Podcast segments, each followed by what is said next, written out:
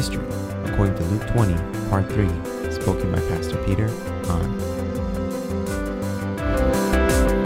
the past probably 14 and a half to 15 months, we've been in this great study of the Gospel of Luke. And if you know this, you've been learning, we've been learning in the past 15 months or so the life of Jesus. We see firsthand the miracles that God sort of bless Jesus with so that he can provide miracles and do miracles during his three and a half years of ministry during that time. And so we've been sort of eyewitnesses of that as we've been looking through the Gospel of Luke. We also see Jesus' affinity and his passion and heart for the poor and the oppressed. In fact, his mission, he says in Luke 4, is that he's come for the poor and the oppressed, the prisoners, the widows, to set the captives free. He's come to love on the prisoners as well. And we find that really much of Luke chapter, uh, the entire Gospel of Luke, is really the summation of Jesus living out that vision of him serving the poor and the oppressed and how he bids us to do the same.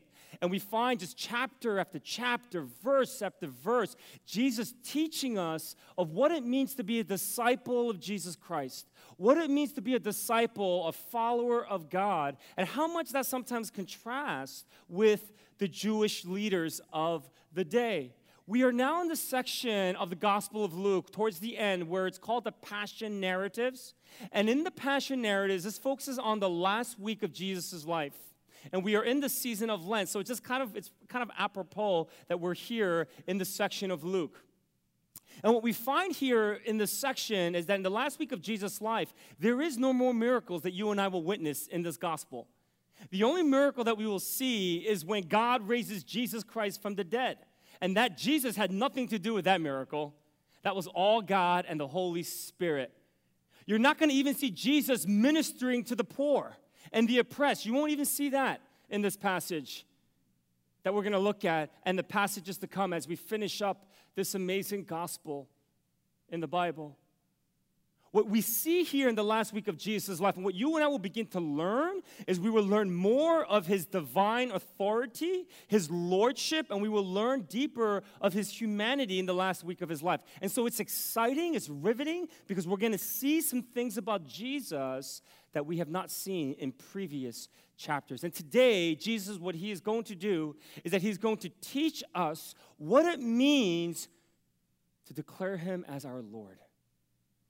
Do you know what the theological word Lord means today? Do you know the significance of that word and how it can impact and transform your life if you can utter that word out of your mouth today? What is the definition of Lord? And if Jesus is our Lord, how can we live for this Lord of ours? That's what he's going to teach us today. So if you have your Bibles with me, Luke chapter 20, I'm going to go through section by section. Luke chapter 20. Here's what we're going to look at verses 41 and following. Then Jesus said to them, Why is it said that the Messiah is the son of David? David himself declares in the book of Psalms, this is Psalms 110, he says, The Lord said to my Lord, Sit at my right hand until I make your enemies a footstool for your feet.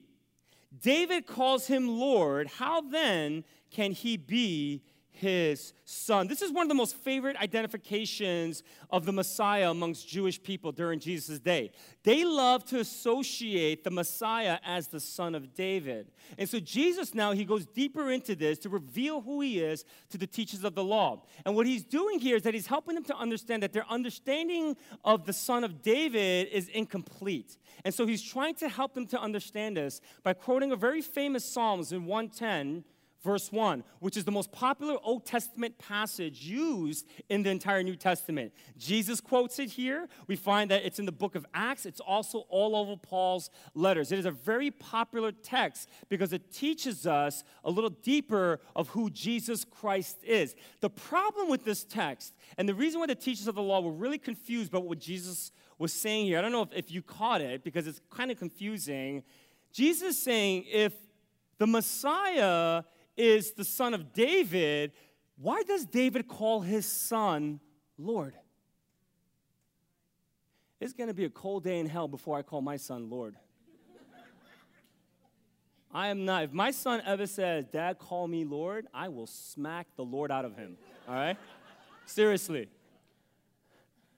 Jesus saying, if David, if the Messiah is the son of David, this king that you're waiting for, if he is the son of David, then why does David call him Lord?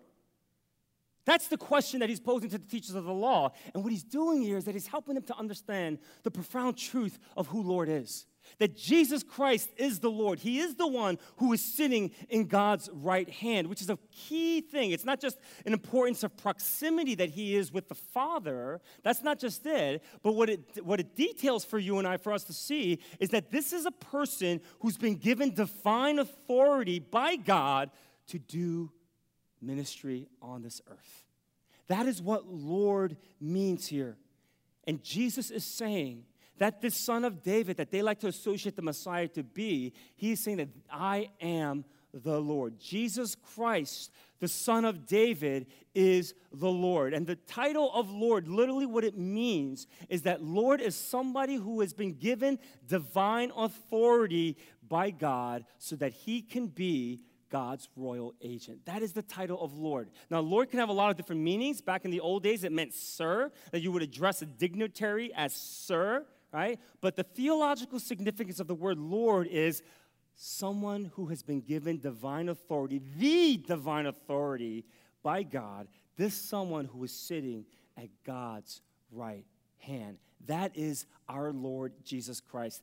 Our Lord Jesus Christ is somebody who is sitting at God's right hand because he came, he died for us on the cross, resurrected from the dead, and we know this. Now he is sitting in God's right hand and he's been given divine authority to do the work of God. Jesus now is answering the teachers of the law by what authority he's doing these things. Remember earlier in chapter 20 when Doug preached this message a couple weeks ago? The teachers of the law said in verse 2 of chapter 20, they said, Tell us by what authority you are doing these things. Who gave you this authority? Jesus is now providing them the answer by what authority he's coming with. He's coming with the very authority of God. He is Lord. He is Messiah. And that is the, declaration that he's making. So then, the question that you and I have to ask is knowing that Jesus has been given the divine authority by God, that he's sitting at God's right hand, what's his primary function? What's his JD? What's his job description?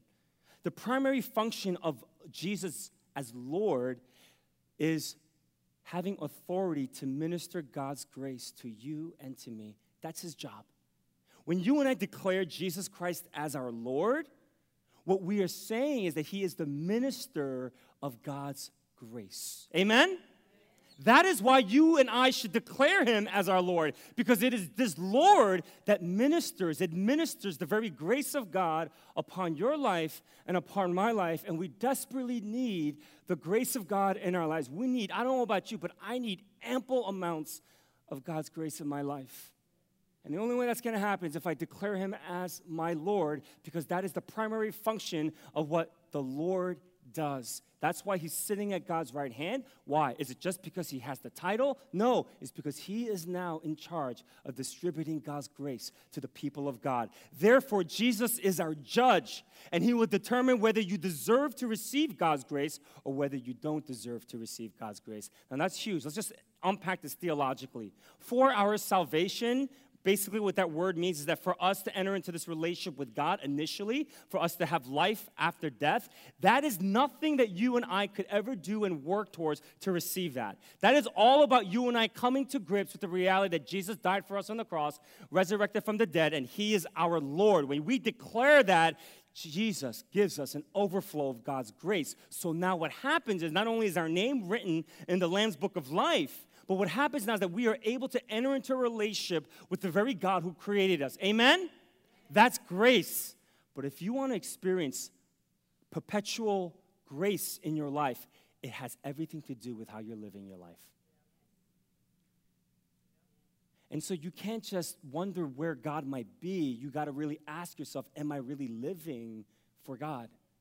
Because Jesus has no problems in ministering his grace to the people who call him Lord and who are willing to live like that. He is our minister of grace. If we opt to ignore him, we're turning our backs on the divine authority and we will not receive God's grace. And that's what we're going to learn in this text. Our responsibility to our Lord Jesus Christ is greater than anyone on earth that we have.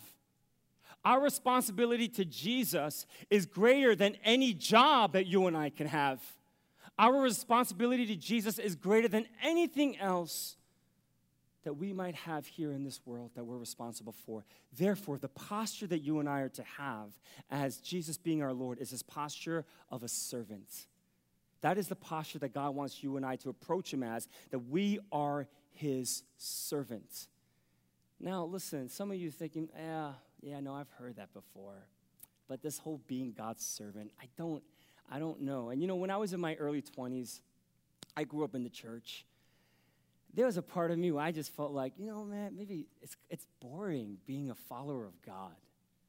You kind of feel like, you know, you want to just kind of have this freedom, and you think it's freedom to just go and, and be free to sin. You just want to have a few years of that. Just, I just want to have a few years. Just want to go wild. I want to live my life. I want to have some freedom from God. Listen, that's the greatest lie of the enemy. There is no such thing as freedom to sin. We're, you already been given a lot of freedom. You already have a natural sort of a, a, a, a, a way to want to sin all the time because of our brokenness. That is bondage to sin. And you can think you're going to be living a free life if you just go and live the life that you want to live, but you were never meant and you were never created to live that kind of life, to live it completely independent of God Himself. We're called to be His servant, and that there's true freedom in knowing that we are a servant of Jesus Christ. And that's why when Paul starts off all of his letters, what does he say? He says, I, Paul, am a servant of Jesus Christ. I, Paul, am a slave to Jesus Christ. They're all the same word in the Greek that we are a servant of Jesus Christ because when we approach ourselves as a servant to this Lord, then we receive his grace upon our lives. So you have to realize today that you are a servant of Jesus Christ. And as a result of that, there's nothing more freeing that you can experience today in your life when you declare that you are his servant. So if Jesus then is our Lord, if he is the minister of God's grace, that he will pour out God's grace upon our lives, then how are you and I to live so that we can position ourselves in such a way where we can receive massive amounts of God's grace? All right, the first thing we see in this passage that we're going to look at now is that Jesus is our Lord when we are aware of our pride and we do something about it. Jesus is our Lord when we are aware of our pride and we do something about it. Look at Luke 40 looking at 45 verses 47. While all the people were listening, Jesus said to his disciples, Beware of the teachers of the law. They like to walk around in flowing robes and love to be greeted with respect in the marketplaces and have the most important seats in the synagogues and the places of honor at banquets. They devour widows' houses and for a show make a lengthy prayer. These men will be punished most severely. What is the definition of pride? Pride is a feeling or a deep pleasure or a satisfaction derived from one's own achievements. That's what pride is. Pride is when you and I get a deep sense of satisfaction and a gratification in our achievements. And we find that these teachers of the law struggled with pride. And here's the danger you have to be aware that you're prideful today. And every single one of you in this room, including myself, we're all prideful. Do you know that? We all have pride. It is, it is one of the most brokenest things, the broken state of our humanity, is that we have a sense of pride. And it was so with the teachers of the law. They had such pride that they loved wearing these ornate robes, walking around Jerusalem and those things. They craved respect from other people, right? They loved to flaunt their spirituality by praying these long prayers in the synagogues. They love to sit at places of honor, at banquets, and in the synagogues because they loved that kind of respect, that kind of honor. They took a personal sense of satisfaction from their own achievements. They were not aware of their pride. They had no idea that they were prideful, and that's the reason why they could do nothing about it when you are not aware of your pride, the dangerous thing about this is, is that you can't do anything about it. You don't have a choice then to do battle with your pride. So you have to know that you're prideful. We're all prideful in some ways. And I gotta be honest with you, I am so prideful. I struggle with it so much. When I was 22 years old, I graduated from college, worked in the marketplace, and I was a devout Christian. I was, cha- I, I was asked to speak at a sixth, seventh grade retreat at my home church. I was like, wow, okay. I didn't even think about going into ministry then. I was like, all right, I'll, I'll do it. And so I did. But one of the things you got to know about me is this I love to win, I hate losing.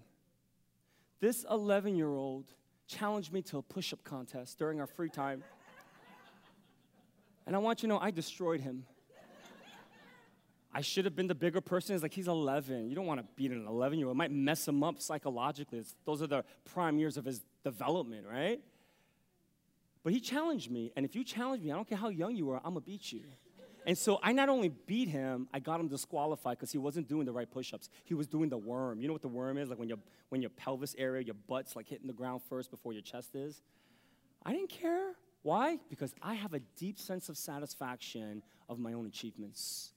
I do. I don't care how young you are, I will beat you if you challenge me. Or at least I want to beat you.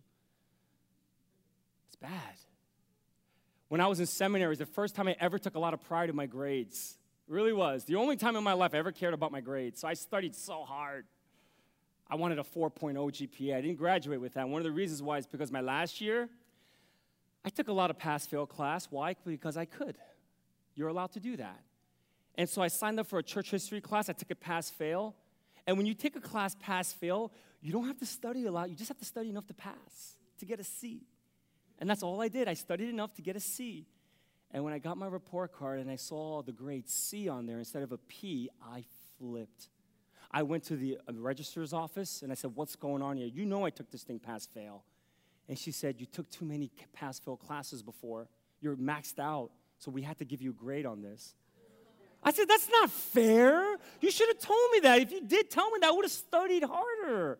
I got so angry. I went to my, my dean of theology and I sat with him and I said, You got to talk to the administration's office and get him to change this grade to pass fail. You got to make that exception for me because I want to graduate with a real high GPA. And he just looked at me and said, Listen, I can't do that. I was so angry. Why?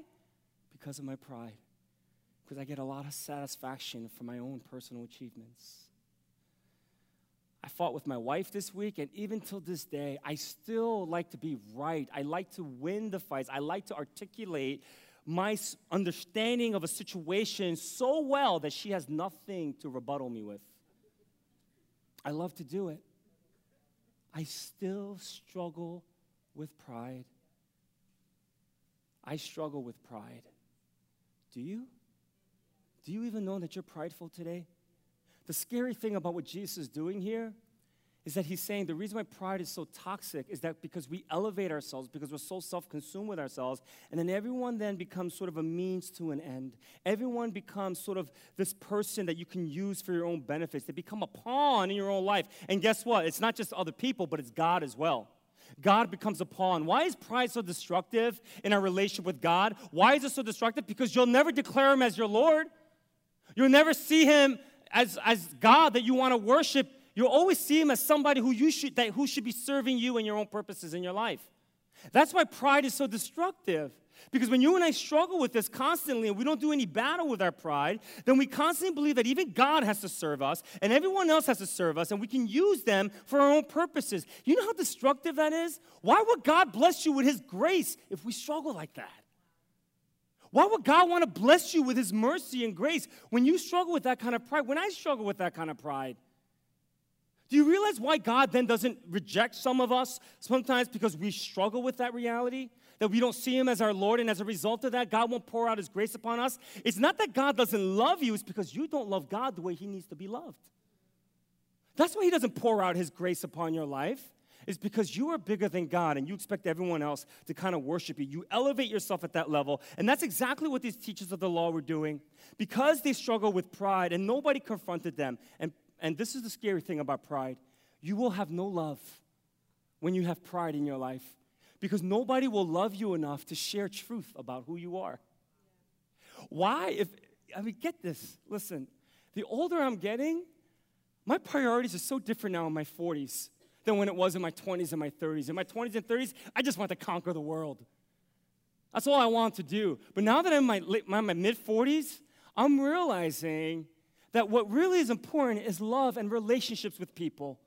That's the most important thing in my own life. That is the greatest thing of worth for me. My relationship with God, my relationship with my family, my relationship with my friends, my close friends. That's important to me. But you know, like, you're not going to experience those kinds of relationships if you're prideful, because in order for those relationships to exist, you got to be able to receive some truths about how messed up you are.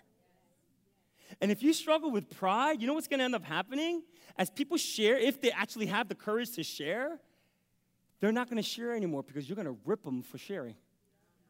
That's why you're so lonely. That's why you're depressed. That's why, as you're in your 40s, you're wondering, is there more to this life? There is more to this life. But you got to deal with your pride because you're, you're, you're, you're, you're becoming anemic in God's eyes spiritually because He's not pouring out His grace, because He can't, because God's not your servant. He didn't die for you on the cross to be your boss, to be your servant, to be your employee. He died for you on the cross and resurrected from the dead so that you can believe in him as your Lord, so that this is the man, this is the one who administers God's grace to you. So, what these Pharisees were doing, what these teachers of the law were doing, was that because they struggled with pride and nobody told them about it and called them out, they kind of hid behind their spirituality. And what they did was that they should have had a heart for the vulnerable people and the poor people. Widows were the most vulnerable people in society back in those days. And because they knew the Old Testament, they had no excuse. They knew how much God has a heart for the widow. And what happened in the story is this is that these teachers of the law, they were handling the widow's affairs. Basically, what they were doing was that they were robbing them of their money and they were living in abject poverty as a result of these teachers of the law robbing them of their money. And we're going to look at a story directly after this of how poor they have become as a result of it. These teachers of the law, because they felt like they were God, they were so important that they no longer had a regard for what they were doing to somebody who had nothing. They no longer fear God. Why? Because they are God. They believe they are, because people were worshiping them. They were sitting at these great places at the, at the banquets. They were doing these things, and yet Jesus said, and they have the audacity to offer lengthy prayers in my presence. When I was growing up as a teenager, I attended this small Korean church in Demarest. And it was such a small church that our pastor, the senior pastor, he wanted the youth group to be in the sanctuary with the adults.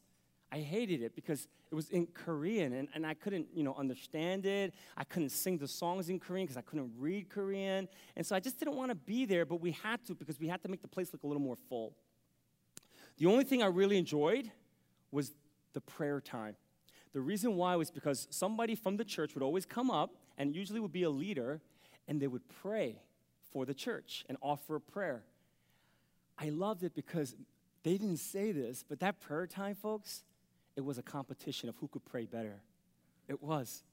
And so, like, people would come up, and would, when my father was, was asked to pray, he would get like weeks' notice. He would work on his prayer. My, he would read it to my mom, and my mom would give him feedback on what to say to make the prayer better. Because, again, it's a competition right? And so you had to get up there, you had to sound eloquent with your words and stuff. And there was this one short little Asian Korean woman. I when she started getting up and she went up to the front, I loved her prayers. The reason why is because man, she was amazing. She would get up there on the pulpit and she would just start off with a very quiet, soft voice. Oh, Jesus in Korean, Juyo, Juyo. She'll start praying slowly, slowly, slowly raising her voice ever so slightly and you start to sense the passion that began to start oozing out of her heart. And then she just started yelling and started slamming the pulpit. Oh Lord, oh Lord. It was just amazing. And then she would just burst out in tears. Every time she came up to pray, this is her normal pattern, she would start bursting out in tears. And I know I should be closing my eyes while she was praying, but I just couldn't because it was so entertaining. And I just looked at her praying and she kept weeping and crying. And then afterwards, she settled down her tears, settled down her grief, and then she just ended with a quiet amen. After she prayed, I want to stand and say, Bravo! Bravo! I mean, the performance was amazing. And the reason why I knew it was a performance was because this woman was the meanest lady in our church. Seriously, she yelled at us every Sunday, would yell at each and every one of us for running, like in the fellowship hall. We're like, what? Her daughter, her poor daughter, who was a friend of mine, would share how difficult her mom was. She had this ultra controlling mentality. We went to a, a summer retreat as a church, and she didn't trust her daughter. She thought that her daughter was gonna leave the room, and we were only like in 10th grade and maybe hang out with a guy in our church. So, you know what this mom did? She parked her car right in front of her daughter's door and she stayed there all night and watched her to make sure she didn't leave.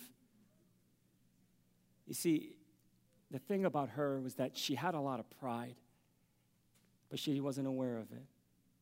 And Jesus says about these teachers of the law, they have so much pride, and yet they offer these lengthy prayers. They have the audacity for these lengthy prayers. It's amazing how pride and hypocrisy go hand in hand.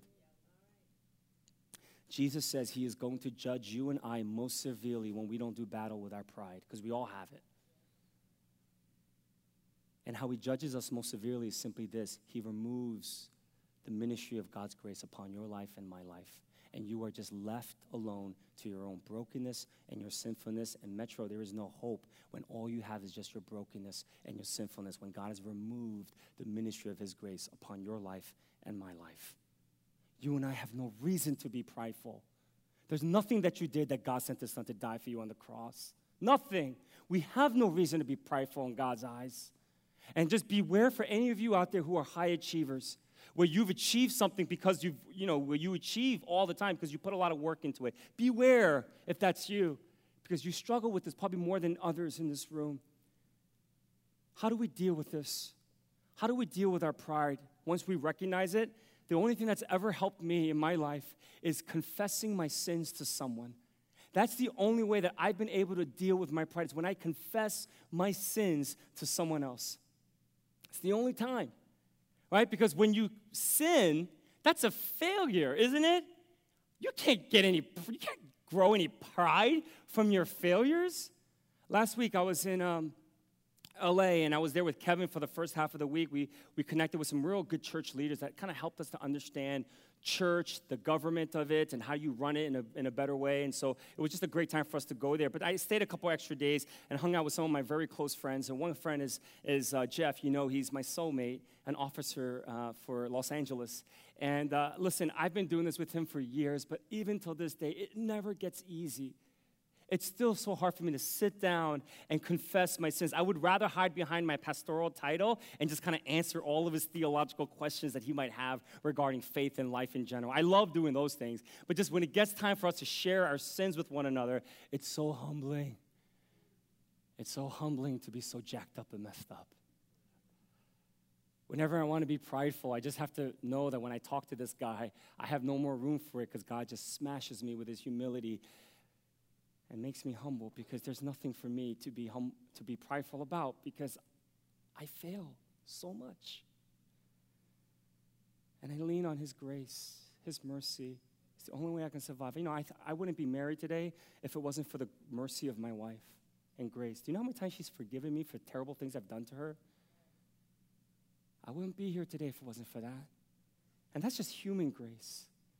Could you imagine the grace that God wants to provide for you today? How lavishly He wants to uh, blow you away with His grace? And how many of us reject it because of our pride? Because, he's, because we're more important than Him.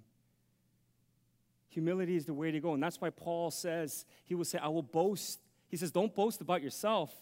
Boast in the Lord and the Lord only. And so while I was in LA too, I got together with another friend of mine, and, and he's a CEO of an of a, of a entertainment company out there in LA. And uh, I've known him for a few years, and uh, you know we've had chances to just a chat. He's a Christian and stuff. But he really wanted to get together with me, which I, I, I, thought was unusual because he said he'll do whatever he can to connect with me. And I said, okay, well, let's just meet up. We met up for about two hours eating soup dumplings at, uh, at a great dumpling place, Din Tai Fung. The one in Florida, the one in Fort Lee is much better in my opinion, okay? But uh, anyway, so we were enjoying this. And in those two hours, this man, who was a CEO of an entertainment company, a major entertainment company, started opening up and sharing his brokenness and his sins to me that just floored me. And I'm thinking, I don't know you that well for you to share this. Maybe it's because I'm a pastor, you're sharing this stuff with me. But I said to him, I said, You're different. I sense a sense of freedom in you now. He said, Peter, I don't.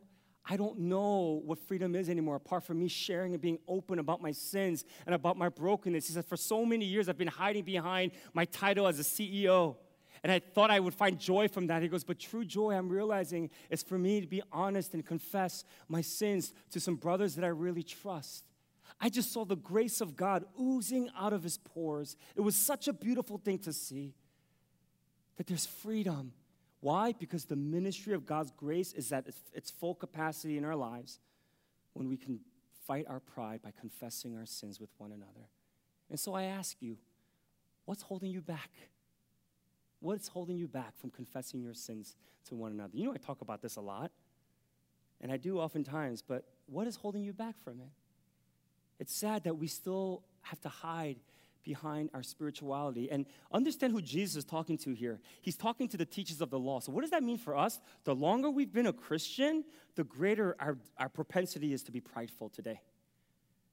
So, that's a real strong warning to all of us here. If you've been Christian for a long time, in fact, if you are a leader, or you see yourself as a leader and you know a lot of Bible, because even Jesus says knowledge can puff up.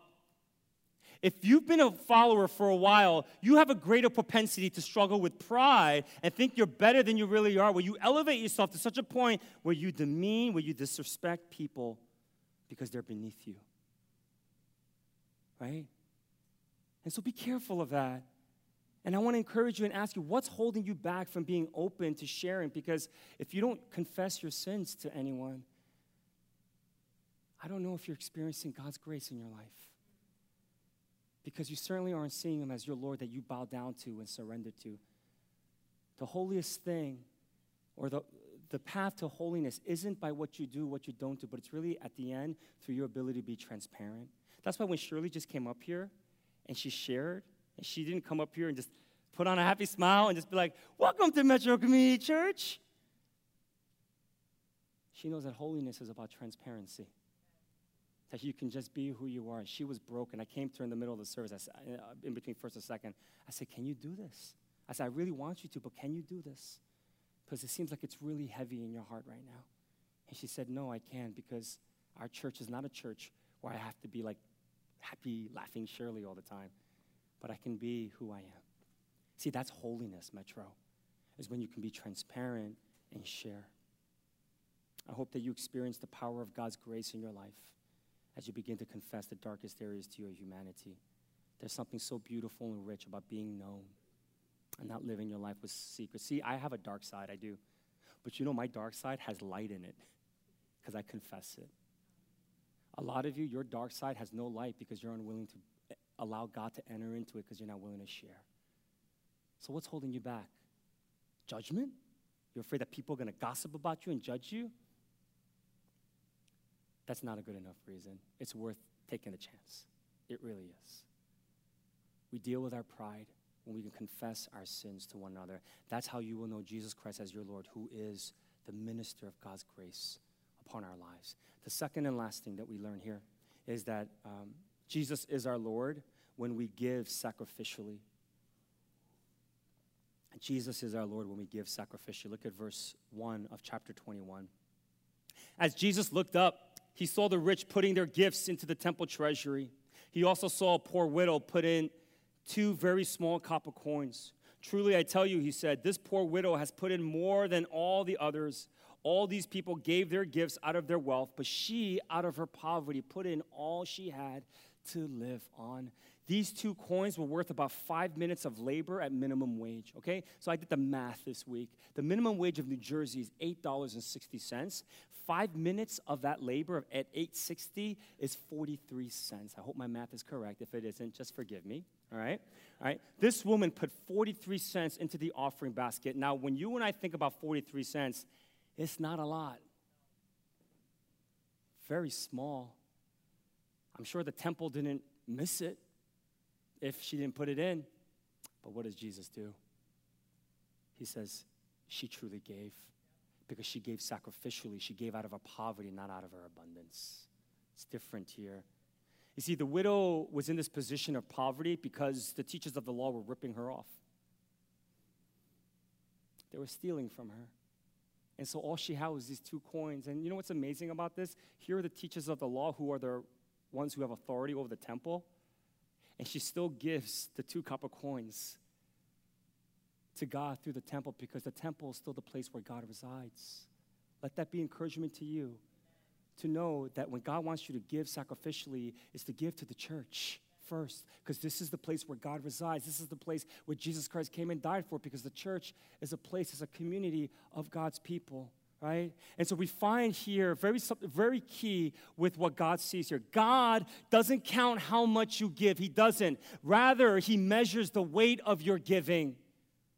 God doesn't count how much you give. Because if you're giving a lot because you have a lot, you're not going to miss much of it. Rather, what he does that he measures the weight of your giving. And so I ask you today, is your giving, does it have weight today? Or does it not have any weight? Is it just something that you can just give and just move forward? Listen, if you declare Jesus Christ as your Lord, you got to pay attention to this. Because if you want to receive the ministry of God's grace upon your life, our giving has to be like this widow, it has to have weight. Amen? If you don't want to live your life for God and you just want to live it on your own, then good luck and God bless you with that. But if you want God's ministry and His grace upon your life, if you want God to continue to bless you financially because you know you need His help to help you, why would God bless you with more grace and ministry when you don't know how to even give sacrificially? You see, when God sent Jesus Christ to die for us, it wasn't how much He sacrificed, it was the weight of His sacrifice. He loved Jesus with all his heart. It was his son. And so the weight of that was huge for God. And likewise, when you and I give, there has to be weight to it, Metro. And if the survey and the research is true today of churches in America, we are sorely failing in this area. God doesn't count how much you give, rather, He measures the weight of it. You see, when you give, it's not about how much you give, but it's about how much you have left over after you've given. And God wants you and I to do the same. Like this widow, she had nothing. She had only 43 cents in today's currency. She needed that. She could have bought something with it. But she gave it to the Lord because she wanted to declare her God as her Lord. And she wanted to receive the very ministry of His grace upon her life. You see, at the end of the day, God owns everything, doesn't He? He owns everything that you have today. But a lot of you don't see it that way. You see that it's all yours, and you give whatever you have, whatever you want to give. But this is again for those who want Jesus to be their Lord. If you want Jesus to be their Lord, if you want to bathe and soak and drown in God's grace today, your giving has to have weight. If it's not sacrificial, then you can't sit here and expect God to shower you with His grace and His mercy today. This widow had nothing. There is no excuse. She had nothing, and she gave everything. And so, how do we do that? How do we give sacrificially? How do we have weight to our giving? How do we become like this widow? We have to be willing to give consciously and with planning. 1 Corinthians 16, 1 through 4, Paul speaks about us setting aside, planning it out, setting aside, and giving God our first fruits. That's important. Our first fruits, not our leftovers. A lot of times we just give God whatever we have left over, whatever at the end of the month, or whatever at the end of our pay cycle. But what, what, what Jesus is saying here, what Paul is saying is that we got to be willing to give God our very first fruits, meaning give Him the best of what you have at the beginning, not at the end, because when you give God your leftovers, somehow, all too common, our leftovers mysteriously shrinks inside to take care of things that are not necessities in our life. It happens all the time. I don't know, but it will happen all the time. Because there's always things that we could buy and pay off right? Giving God our first fruits declares that you know that your provider, your security is not in money, but it's in God.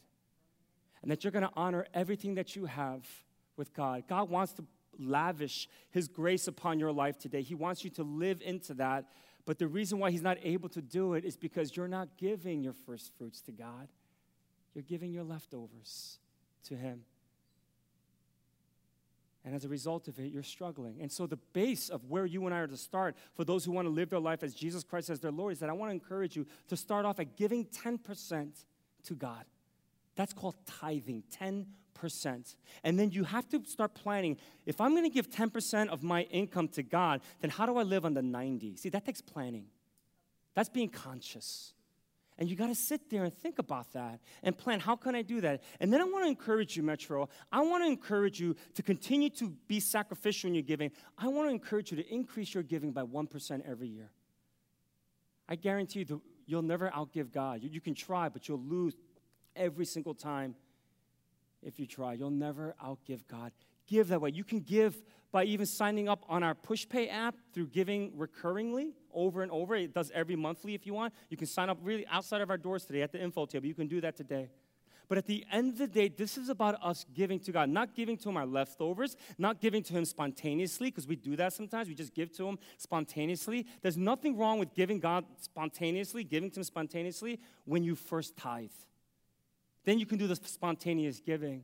But if you want to experience God's grace today upon your life, then you know what? You have to be open and willing to give God an offering that has weight.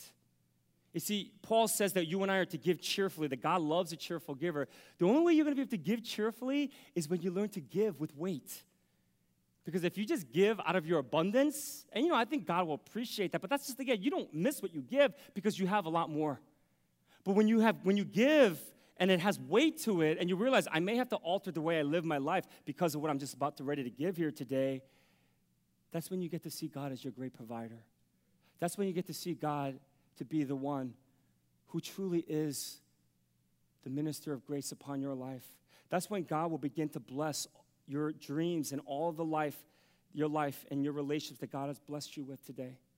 Otherwise, I think we just kind of just live our life according to the way we want to live it. Again, listen, this is up to you. If you wanted to hail Jesus as your Lord, this is a clear example here in this text that we are giving to God, financial giving to God, has to have weight. Jesus says that people who do that will receive his grace. In one sense, at the end, this widow's gift, it didn't, the temple didn't miss it much if she didn't put it in. There were just two copper coins. But what she would have missed at the end was a sense of participation in the community where God is being honored. And at the end of the day, she would have been the real loser here in the story because her courageous act, what it did was that it memorialized what she did. And Jesus says, Go and do likewise as well. He wants you and I, because if we don't do battle with money, we are to give God, our sacrifice of giving should have weight because money is not evil. It's not. Money is neutral, but our love for money is overwhelming and we get fixated and we love it so much and we get so preoccupied with it and then it ends up be, being something that we have too much faith in that God does not want you and I to have. Are you doing battle with that? Is your giving to God, does it have weight or do you just give God your leftovers or whatever you have left at the end of the month? Jesus Christ is your Lord, your giving must have weight. Otherwise, you only live for the American dream. And the American dream is not God's dream for you. It's not. See, the American dream is what? To have the nice house, to have the nice white picket fence, to have and to have. The American dream is for you to get wealthy and you just keep that money for yourself. That's the American dream. Capitalism, that's the heart of capitalism. That's not God's dream for you. God's dream is that you would see all of your wealth as His. And that if you have an abundant amount, that you would give a lot of it away so that you would honor God and so that God could be proclaimed and so that even others and those who are hurting could have an opportunity to have hope in life for one day. That's how God uses the body. It's a beautiful thing. It not only deals with your addiction to money, but at the end of the day, it allows you to see that this is so much bigger than just you. That lives are being dependent upon you. And some of you, you have the gift to make money. You have the gift to do well financially. And you don't realize that that's a gift that God's given to you. It's not your gift, it's God's gift. Your giving should have weight if you want to receive the grace of God in your life in massive amounts. 12 years ago, I was fortunate enough to be invited to a, a, dinner. 12 pastors, me being included, was invited to a dinner with Rick Warren. It was a highlight for me. I've always wanted to meet this man, I never was able to. And so, you know, there's Rick and there's me 12 years ago. And um, when we met up, and he just sat there and he started just talking, and just the stuff that was coming out of his mouth was just amazing. The leadership wisdom of this guy was like anything I've ever come in contact with. I learned so much. It was like drinking water from a fire hose. That's how much I learned. But the thing that really impacted me the most was this portion when he said to us as pastors, he said, If you are only tithing, you don't know the kind of grace that you're missing out on. And he said that from the moment he started Saddleback, he increased his tithe by 1% every year to the church. even when he had nothing. And he thought there were years, sometimes he thought he was going to outgive God, and he realized every year he lost, God gave him back so much more. Then he wrote that book, Purpose Driven Life, which sold 30 million copies. He never knew it was going to sell that many copies. He said he got millions of dollars from the publishing company because of how much he sold. He said he got scared, but he said he knew that God gave him that much money because he knew that God could trust him. That he wasn't going to use that so that he could continue to grow the American dream. He still lived in the same house. He said he still drove the same Ford Explorer that he had. He didn't buy a new car, a new boat, or anything, but he ended up giving a lot of that money away to the church and to the things of God. And now, if you know anything about him, you know that Rick tithes 90% of his wealth and only keeps 10% for himself. He lives on 10%. He does the reverse tithe, which I think is a remarkable thing. But he sat there and said, Pastors, you don't know what you're missing. You don't know what you're missing if you're not increasing your tithe by 1% every year. And so I took that and I went to my wife and I said, Jenny, uh, can we increase our tithe by 1% every single year? Rick said it's going to change our lives. she said, okay. And so we've been doing it every year. And so you do the math, we're at 22%. Next year, my daughter Christina is going to college. We'll be at 23%. When Kayla goes to college, we'll be at 27%, and when Christian goes to college, we'll be at 29%. Parents who have kids in college, you know it ain't cheap. It's expensive. Every year at the end, we get together and we talk a little bit about finances. And I'm really ashamed to admit it. But I said to her, I said, being that Christina is going to college next year, and that we just have to get ready, and how are we going to put three kids to college? Impossible. I said, Do you think it's okay for us to just go back to 10%? I'm ashamed to share that with you. And you know what she said? She said, No. Why do you want to rob from God? Why do you want to rob from us? You see, what does she know that I've forgotten? She knows how much of a blessing our life has been since we started giving every single year and increase that giving. She knew the blessing and the grace that we've been receiving. Now, we may not have a ton of money as a result of it, but you know what we have? We have a ton of love in our family. You know, my kids still like me. We went to go watch a movie yesterday as a family. It was like the highlight for their week. We're going to go watch a movie together as a family. My daughter's going to be 17 this year, and she still likes her dad. My son, he's a party animal. He loves to go hang out with his friends every single day. He went to his friends. They went, they went to some place in Allendale. I forget what it was, but they did trampolines and stuff.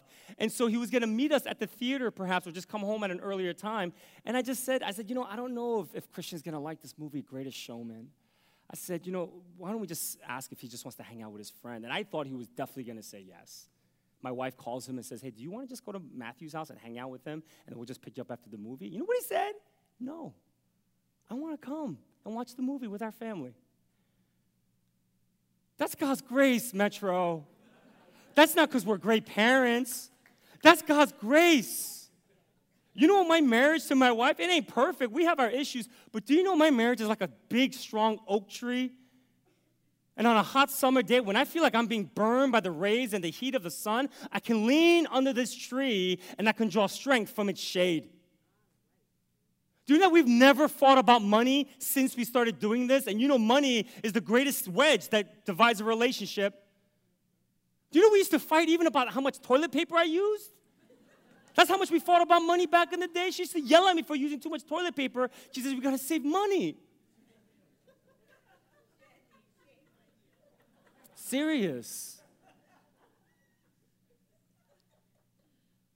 You see, what my wife knew that I've forgotten was why would we rob God? But why would we rob ourselves the joy of what we have today? We have a family that still loves us very much. We have a marriage that we still see each other and we can smile and enjoy being around each other, that we can actually come home and be excited to be with one another. That we don't have to live with the pressures of this world and try to like force our kids, because you know, PK kids get really messed up. We don't have to say, you got to be super spiritual in front of these people, because if they start seeing that you're not, oh my goodness, start reading that Bible start memorizing texts. No, they could be who they are. And look, if you don't, if you critique me and how I raise my kids, or you critique my wife, we're okay with that. Because what keeps us together is our love for one another. You see, I know without a shadow of a doubt God's going to provide for us when my kids go to college. That's not even a question. But the thing that I missed, that I almost missed, that I still think about today, I don't know, but I thought money was more important than God. I thought that living outside of His grace at times was better so that I could pay for some bills, maybe. That, that thought entering my mind, I still get convicted by it till this day because it's so easy to believe that. What's holding you back from giving today? What's holding you back from having weight in your giving? Listen, I want to encourage you, please, sit down with some rich people, some multimillionaires, and ask them this one poignant question millionaires who are Christians. And ask them, does money really bring joy to your life? Every single one of them, without fail, will tell you, I promise you, they will say, no, it doesn't. So why are you living for that stuff? Why is holding you back from being generous? If anything we learn in this passage is simply this no one is too poor to give and have weight to their giving to God. What's holding you back today? Why would you deprive yourself of bathing and soaking in the ministry of God's grace for your life? Why won't you confess your sins? Why won't you do battle with your pride today? Why? My hope is that you'll begin to do battle with these things and you will know the power of what it means to declare your God, your Lord, Jesus as your Lord. And you will be able to receive the grace of God upon your life, not in scarce amounts, but in abundance. And so may the Lord bless you. May the Lord keep you. May the Lord make his face to shine upon you and be gracious to you. May the Lord lift up his countenance upon you and give you peace. Let's pray.